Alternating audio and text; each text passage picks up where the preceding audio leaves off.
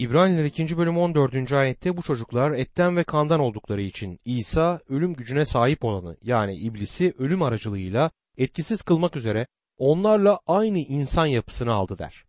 Bu bildiri Rabbin beden alıp insan oluşunu vurgulamaktadır. Çocuklar nasıl etle kana paydaş oldularsa kendisi de bu doğayla özdeş olmuştur. Mesih onların onun gelmesini beklemedikleri bir şekilde geldi. Ancak bunu bilmeleri gerekiyordu. Çünkü peygamberler yeryüzüne geleceği ilk biçimi çok açık bir şekilde bildirmişlerdi. George MacDonald'ın söylediği gibi onlar düşmanlarını öldürüp kendilerini yükseklere çıkaracak bir kral bekliyorlardı. Sense bir kadını ağlatan küçük bir bebek olarak dünyaya geldin diyor. Etten ve kandan oldukları için o da et ve kanı aldı. Ve bu dünyaya tıpkı sizler ve benim bu dünyaya geldiğimiz gibi insan doğumuyla geldi. Ölüm aracılığıyla etkisiz hale getirmek üzere diyor. Mesih İsa sadece doğum aracılığıyla gelmedi. Onun doğumu kimseyi kurtarmadı ama aynı zamanda ölüm aracılığıyla geldi. Bizleri doğumu ya da yaşamı aracılığıyla değil, ölümü aracılığıyla kurtarır. Onun ölümü bizlere ruhsal ve sonsuz ölümden kurtuluş ve kurtarış getirdi. İbraniler 2. bölüm 15. ayette bunu ölüm korkusu yüzünden yaşamları boyunca köle olanların hepsini özgür kılmak için yaptı der. Benim düşünceme göre Skoyler bu ayetin doğru yorumunu vermişti. Tanrı'nın yasası günah için ölüm talep ediyordu ve hala da eder. Günah işleyen can ölecektir. Günahın bedeli ölümdür. İlk olarak insanın günahının kaynağı şeytandı ve şeytan bir gaspçı olduğu halde bir günahkarın ölmesini talep edebilir ve bunda da haklıdır. Her günahkarın günahın cezasını ödemesini talep etme gücüne ve yetkisine sahiptir. Ve bütün insanlar günahkar olduklarından ölümden korkarlar ve günahtan ötürü günaha küreydiler. Ve bu günaha hizmet ediyorlardı ve böylece aynı zamanda da şeytana hizmet ediyorlardı der bu yorumcu. İbraniler 2. bölüm 16. ayette kuşkusuz o meleklere değil İbrahim'in soyundan olanlara yardım ediyor der. Eski antlaşmada Mesih meleklerin doğasını almıştır.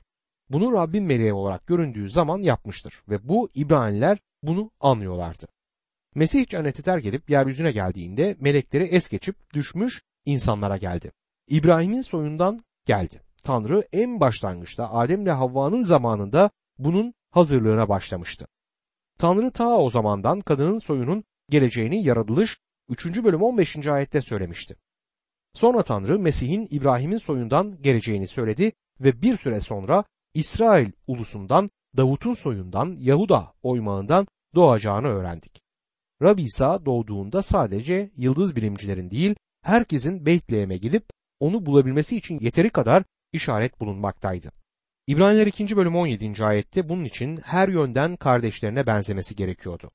Öyle ki Tanrı'ya hizmetinde merhametli ve sadık bir başkahin olup halkın günahlarını bağışlatabilsinler. Rabbi İsa dünyaya insan benzerliğinde geldi. Filipeliler 2. bölüm 7. ayette şöyle okuyoruz.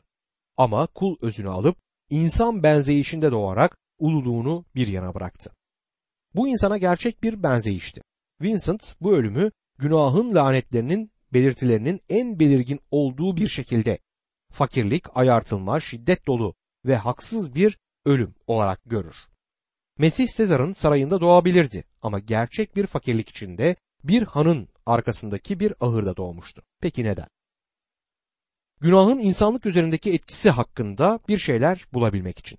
Bunu nerede görüyoruz? Bunu fakirlikte görüyoruz.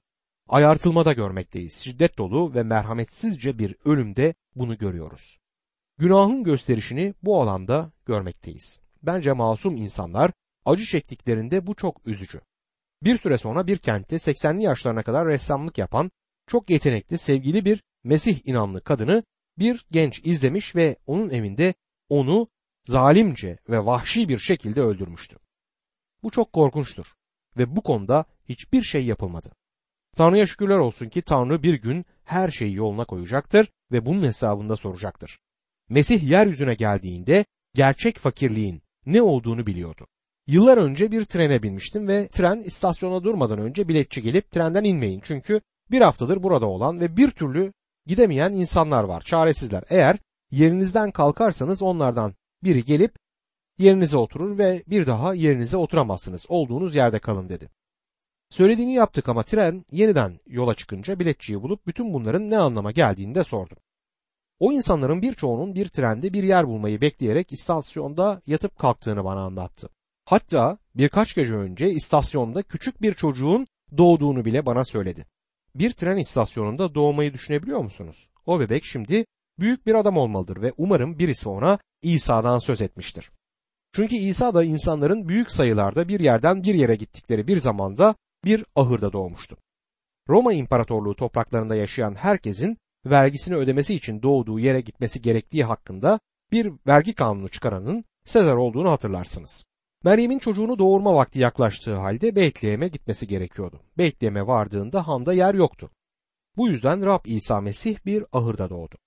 İsa o tren istasyonunda doğan bebeği anlayabilir değil mi? Rab İsa yeryüzüne geldi ve insan bedeni aldı. Sizi ve beni anlayabilir. Kim olduğunuzun ya da nerede olduğunuzun bir önemi yok. Çünkü o sizi tanıyor ve sizi anlıyor. Bugün sizin de benim de nelerden geçtiğimizi tamamıyla İsa Mesih biliyor.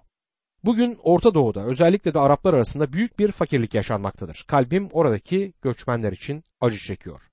Hatta bazılarının 1948'den beri o kamplarda yaşadığını biliyor musunuz? Kesinlikle korkunç şartlar altında yaşamaktadırlar. İsa Mesih Orta Doğu'da yaşarken de orada büyük bir sefalet vardı ve İsa'nın her yönden kardeşlerine benzemesi gerekiyordu. Fakirlikte geldi. İsa'nın ailesinin fakirliği neredeyse anlatılmaz bir haldeydi. Roma'nın topuğunun altında olan bir ırka doğdu. Roma'nın boyunduruğu altındaydılar. Bir sarayda doğmadı, bir ahırda doğdu. Her yönden kardeşlerine benziyordu. O küçük çocuğu üzerinde eski püskü elbiselerle Beytlehem sokaklarında oynarken görebilseydik onun kim olduğunu bilemezdik. Ressamlar onu çizdiklerinde parlak bir kabartma gibi görünmektedir ama herhalde sadece yüzü kirpas içinde olan bir çocuktu ve görünüşü oyun arkadaşlarınınkinden farklı değildi. Yani kardeşlerine benzetilmişti. Mesih'in tanrılığını vurgularken onun insanlığını yeterince vurgulayamama tehlikesi vardır. Ben Beytlehem'de doğmadığım için mutluyum. Nasıra'da büyümediğim için de seviniyorum. Sizlere bugün bile o şehirlerde doğan çocukların hayatta fazla bir şansları olmadığını söylemek isterim. Bir de İsa'nın zamanında nasıl olduğunu artık siz düşünün. İsa Mesih gerçek bir insan oldu ve böyle bir şekilde dünyaya geldi. Kuru bir topraktan sökülmüştü. Onun zaten bilmediği hiçbir acıyı siz ne düşünebilmiş ne de yaşamışsınızdır. Bu yüzden merhametli ve sadık bir başkahin olmaktadır. Tanrı'ya olan hizmetinde merhametli ve sadık başkahin olup halkın günahlarını Tanrı'ya bağışlatabilsin diyor ayette. Tanrı sizin ve benim gelebilmemiz için bir merhamet tahtı yaptı. Ve dostlarım bizim merhamete ihtiyacımız var. Tanrı bize bol bol merhamet veriyor. Çünkü İsa merhamet tahtını yapmıştır ve siz de oraya gidip istediğiniz kadar merhamet alabilirsiniz. Ben oldukça çok miktarda bu merhametten kullandım. Bugün sizin için hala daha da fazlası burada var. Mesih halkın günahları için merhamet tahtı yaptı ve burası Tanrı'nın merhametini alabileceğimiz yerdir. İbraniler 2. bölüm 18. ayette çünkü kendisi denenip acı çektiği için denenenlere yardım edebilir diyor. Çünkü kendisi işkenceler çekerek denendiğinde Rab İsa sınanmıştı. Sadece 40 gün boyunca değil, bu özel bir şekilde denenmeydi tamam ama tüm yaşamı boyunca denenmişti. Bu ayete yakından bakmanızı isterim. Çünkü bazılarınız bu ayet hakkında söyleyebileceklerimle aynı görüşte olmayabilirsiniz. İsa'nın sınanmaları hakkında ayartılmaya kapılabilir miydi? Düşebilir miydi diye de soranlar var. Bunun yanıtı hayırdır. Yanlış bir şey yapmak için ayartılmaktan söz ettiğimizde gerçekten söylemek istediğimiz yanlış yapma fırsatınızın olduğu ve bunu yapmak istediğimizdir. Fırsat sınanmaydı ama yanlış yapma arzusu günahtı ve günahlı arzu zaten kendi başına da bir günahtır. Rab İsa hiçbir zaman o günahkar arzuya sahip olmadı. O bir günahkar değildi. Ama günah işleme fırsatı olduğu kesindi. 40 gün boyunca yemek yemedikten sonra ne kadar aç ve zayıf olduğunu bilen şeytan ayartmasına şöyle başladı. Neden bu taşları ekmek yapmıyorsun? Eğer o ülkeye gittiyseniz orada bol bol taş olduğunu görürsünüz. İşte bu sınanmaydı. Taşları ekmeğe dönüştürebilirdi ama bunu yapmadı.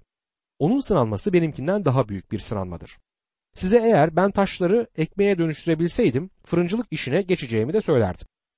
Evet yapabilirdi ama yapmadı. Bunu yapma fırsatına sahipti ve gerçek sınanma da buydu. Ancak İsa Mesih bu sınanmaya teslim olmadı. Sınanmaya teslim olmayı arzulamadı ve kendisi Tanrı olduğundan böyle bir şey yapmayı arzu edemezdi. Yine şu soruyu sorayım. İsa günah işleyebilir miydi? Bunun yanıtı hayırdır. İsa günah işleyemezdi. Peki öyleyse sınanmanın amacı nedir? Bunu bir örnek yanıtlamaya çalışayım. Küçükken bir nehir taşmış ve üzerinden tren yolu geçen bir köprüyü yıkmış. Bunun üzerine demiryolu şirketi gelip onun yerine çelikten bir köprü yapmış. Tamamlandığında iki tane tren getiriyorlar ve onları yeni köprünün üzerinde durduruyorlar. Bir adam kendilerine ne yapıyorsunuz diye sorar. Mühendis köprüyü deniyoruz der. Bunun üzerine adam sizce çökecek mi diye sorar. Mühendis küçümseyen bir tavırla tabii ki çökmeyecek der. Öyleyse neden bunu yapıyorsunuz diye sorar adam. Mühendisin yanıtına şimdi dikkatinizi çekmek istiyorum. Bu iki treni köprünün üzerine onun çökmeyeceğini kanıtlamak için koyuyoruz. İsa kim olduğunun kanıtlanması için sınanır. Bu önemlidir. Aslında eğer Nasıralı İsa günah işleseydi bu bedendeki Tanrı'nın günah işleyebileceğini kanıtlamazdı. Sadece Nasıralı İsa'nın bedende gelen Tanrı olmadığını kanıtlardı ama sınanması onun bedende gelen Tanrı olduğunu kanıtladı. Olduğu kişi olduğundan ötürü günah işleyemezdi ve İbranilere mektubunun yazarı onun her alanda bizim gibi sınanmış yine de günah işlememiş olduğunu İbraniler 4. bölüm 15. ayete ekler. Çünkü kendisi işkenceler çekerek denendiğinden denenenlere yardım edebilecek güçtedir. Kendisi sınandığında, acı çektiğinde sınanan diğer insanlara yardım etmektedir. Bu mektupta ilerledikçe Tanrı'nın kahinliğini de çalışacağız. Rab İsa Mesih'in sınananlara yardım edebilmek kapasitesinde olduğunu da o zaman görüyoruz. İbraniler kitabındaki bu çalışmada başarılmasını umduğum tek bir şey varsa o da sizlerin ve benim bir başkainimiz olduğunun bilincine varmamızı sağlamaktır. O şu anda diridir. Tanrı'nın sağ yanındadır ve en iyisi bizim ona erişebilmemizdir. Geceleyin karanlıkta uyandığımda ve kalbimde bir yükle bir o yana bir bu yana dönüp durduğumda yukarıya bakabilirim. Başkainim yukarıdadır. O beni tanır, beni anlar ve yükümü ona götürebilirim. O karanlık an gelip de sizler ve ben ölüm gölgesi vadisine gittiğimizde yukarıda bize yardım edecek bir başkahinimiz var. Sınav ne olursa olsun o bize yardım edebilir. Korkarım bizler onun yardımından gerektiği gibi yararlanmıyoruz. Onu unutuyor ve kendi mücadelemizi tek başımıza vermeye çalışıyoruz. Dostum ona erişebilirsiniz. Zaten sizin ona gelmenizi ister. Mesih'in peygamberlerden daha üstün olduğunu daha önce gördük ve onun meleklerden üstün olduğunu kanıtlayan bölümü de kısa bir süre önce bitirdik. İbraniler 3. bölüm 1. ayette bunun için göksel çağrıya ortak olan kutsal kardeşlerim, dikkatinizi açıkça benimsediğimiz inancın elçisi ve baş kahini İsa'ya çevirin der. Bu bölüm bunun için sözüyle başlar ve bu yüzden Elçi Paulus'un bu mektubun yazarı olduğunu düşünüyorum.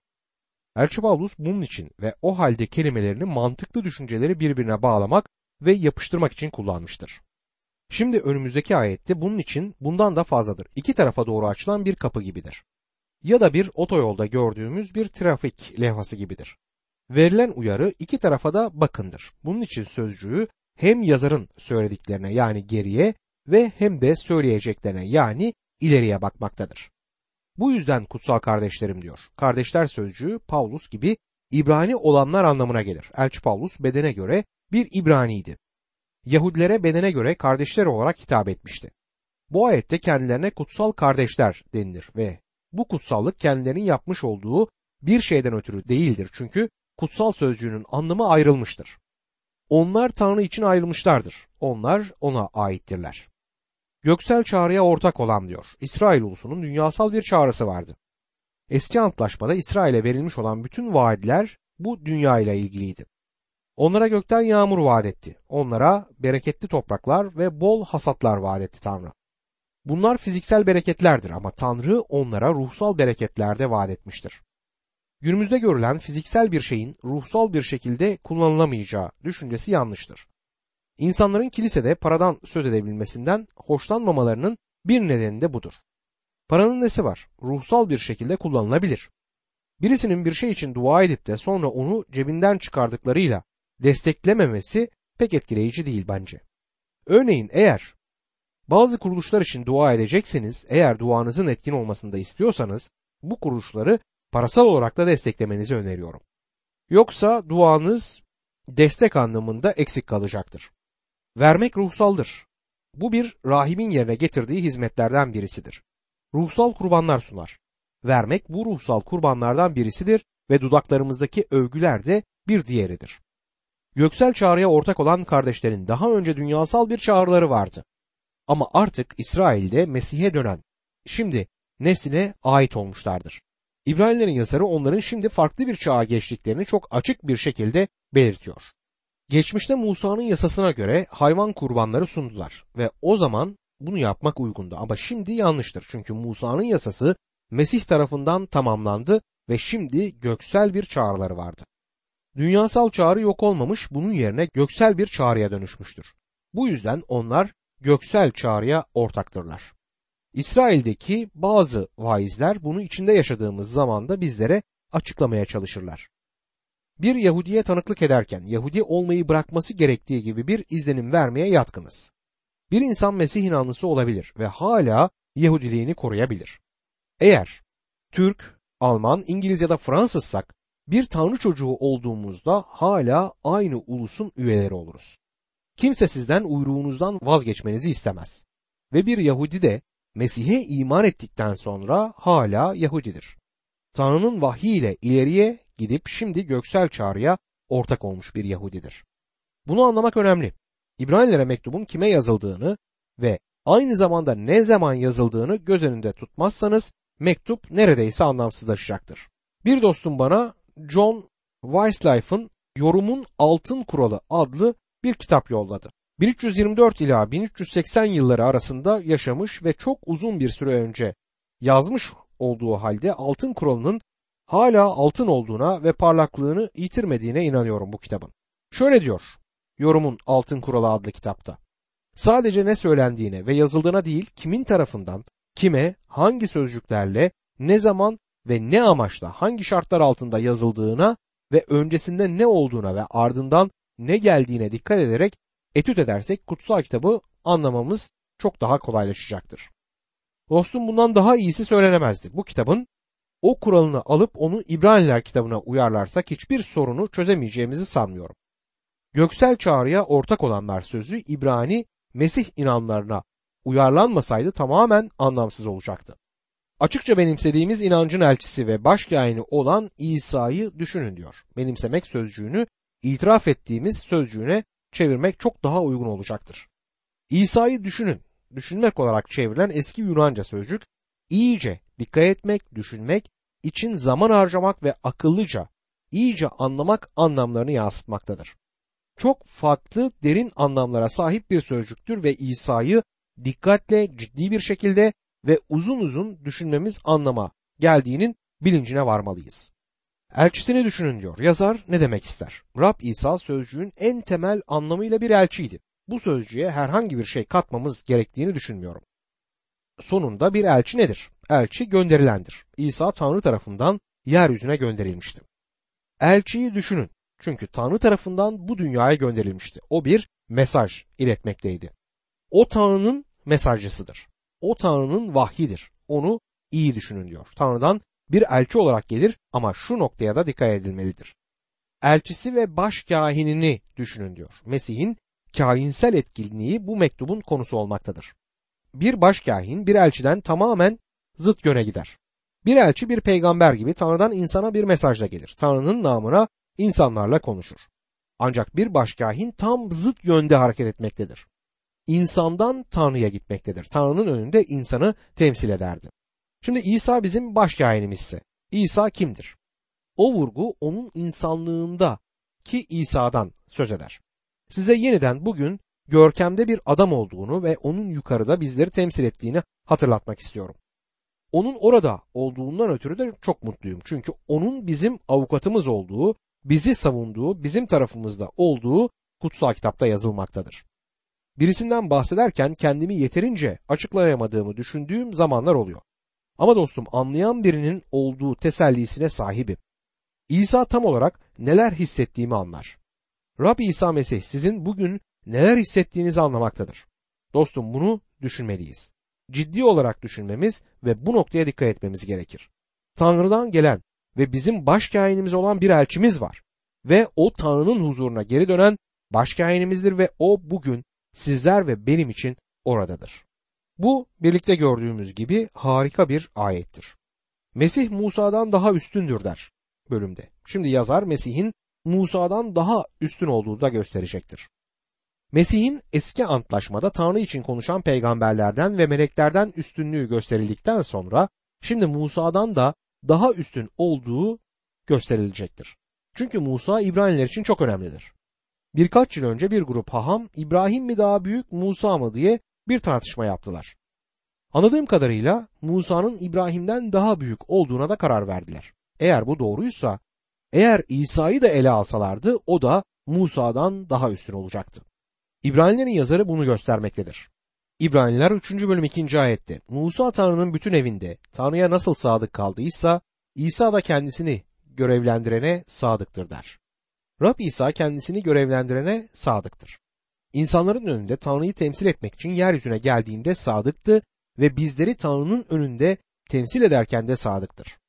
Musa da tüm evinde sadıktı der ayette. Burada kimin evinden söz edilmektedir. Bundan sonraki birkaç ayette ev sözcüğü birkaç kez daha geçer. Musa'nın evi miydi burası? Sanmıyorum. Burası Tanrı'nın eviydi.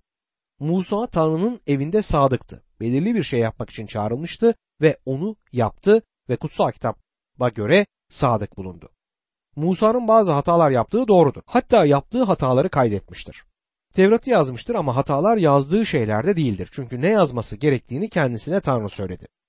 Hataları ise yaptıklarındadır. Hızlı kızan bir adamdı ve bir keresinde Tanrı ona kayaya konuşmasını söylediğinde kendisi bunun yerine kayaya vurmuştu. Bunu yapması yanlıştır çünkü o kaya Mesih'in ve Mesih'in bizim için gerçekleştireceği işin bir resmiydi.